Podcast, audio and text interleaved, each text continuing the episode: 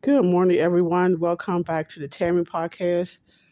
I feel a little out of breath because I just got done doing my morning workout, but I'm going to try to get through this one or two minute little episode. Okay, okay, let me just redeem myself and just try to take a, just try to talk slowly. Okay, but anyway, nothing to eat. These teenagers, there'd be a freezer full of food, a refrigerator full of food, a cabinet full of food, and they'll look right in there. It says, oh, there's nothing here to eat. Let's go out and get something to eat.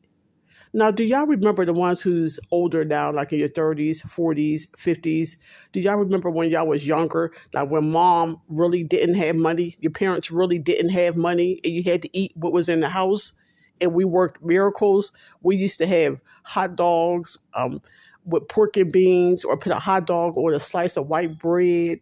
Or this is what I used to do. I used to take a piece of white slice, a slice of white bread, put some ketchup on it, and put a slice of American cheese on it, and put it in the oven and call it a pizza. We had to. We had no other choice. We had to eat what was there because mama wasn't going to take us to McDonald's, take us to Wendy's, and get something to eat when there was food in the kitchen. Or even if there wasn't a lot of food in the kitchen, we still scrape something together. Because if you're really hungry, like these kids claim they are, if you're really, really hungry, then you're going to eat whatever that's edible. No, but these kids are just so addicted to pizza, hamburgers, Chipotle, all these other restaurants. And I'm guilty. I got my kids spoiled. Especially my fifteen-year-old daughter, she thinks she's supposed to eat out every single day.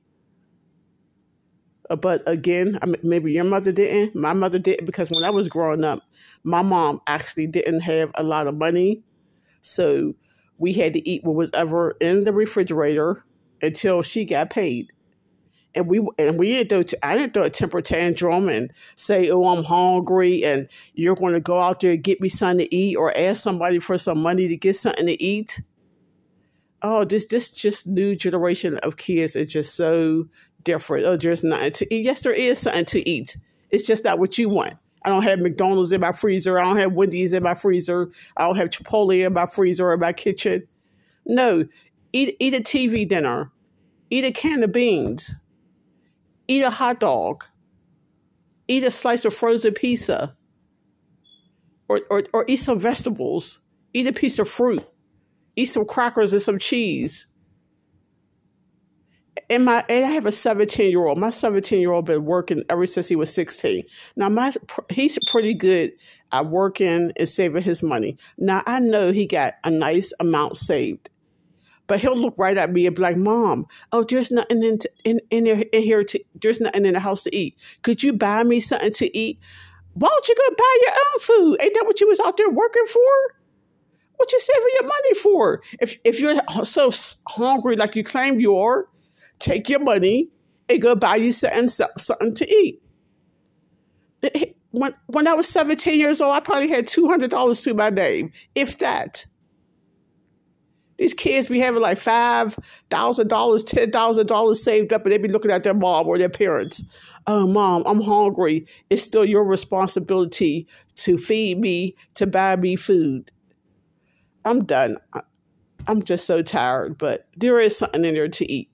Okay, I got through this, and okay, I'm catching my breath, and I did catch my breath, because if I didn't catch my breath, I wouldn't be able to talk. Okay, everyone, but thank you for listening to the Tammy Podcast. And if you have teenagers, tell them there is something in there to eat. Thank you for listening.